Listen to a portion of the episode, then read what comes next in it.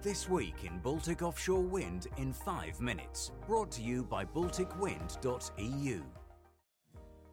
Hello, I'm Krzysztof Bulski, Publishing Director at balticwind.eu, and I would like to welcome you to this episode of our weekly podcast. This podcast is brought to you by Baltic Power, one of the most advanced offshore wind farm projects in the Polish part of the Baltic Sea. For more information on the joint investment of PKN Orlen and Northland Power, please visit balticpower.pl. Firstly, I'd like to remind you of a very special event for the offshore wind industry in Poland the Polish French Offshore Day. The event is organized by EDF Renewables Poland on the 13th of September in Gdańsk. You can read more and register for the event on the page available on our website, balticwind.eu.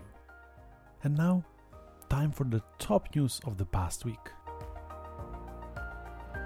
The Danish Energy Agency has received 47 applications within the framework of the so called Open Door program. 16 of them were rejected due to the overlap with state land reservation. The agency has received a number of applications for very large projects with capacity of more than 1 gigawatt each, several of which are located far from the coast. On the occasion of the Baltic Windustry 2022 conference, which took place on September 8th in Gdańsk, our editorial team asked representatives of the Gdańsk University of Technology to comment on the main goals of the event, its genesis, and plans for future editions. The article is available on our website. The completion of the V236 15 megawatt nacelle prototype at the Lindo plant in the port of Odense is the culmination of dedicated efforts of many Vestas teams. The new design is now ready for testing. In July of this year, the developer Enefit signed a contract to prepare a conceptual engineering design for a wind farm. The project is co financed by the European Union. On August 25th, the Estonian government backed a draft proposal from the Minister of Economic Affairs and Infrastructure to accelerate the transition to renewable electricity so that by 2030 all electricity consumed in Estonia will be generated from a renewable energy source.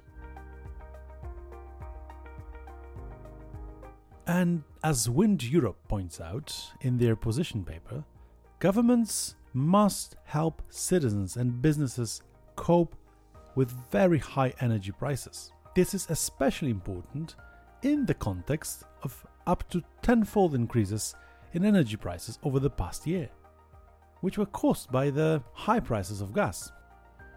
This is a direct result of Russia's war in Ukraine and the Kremlin's use of gas supplies to Europe for political purposes.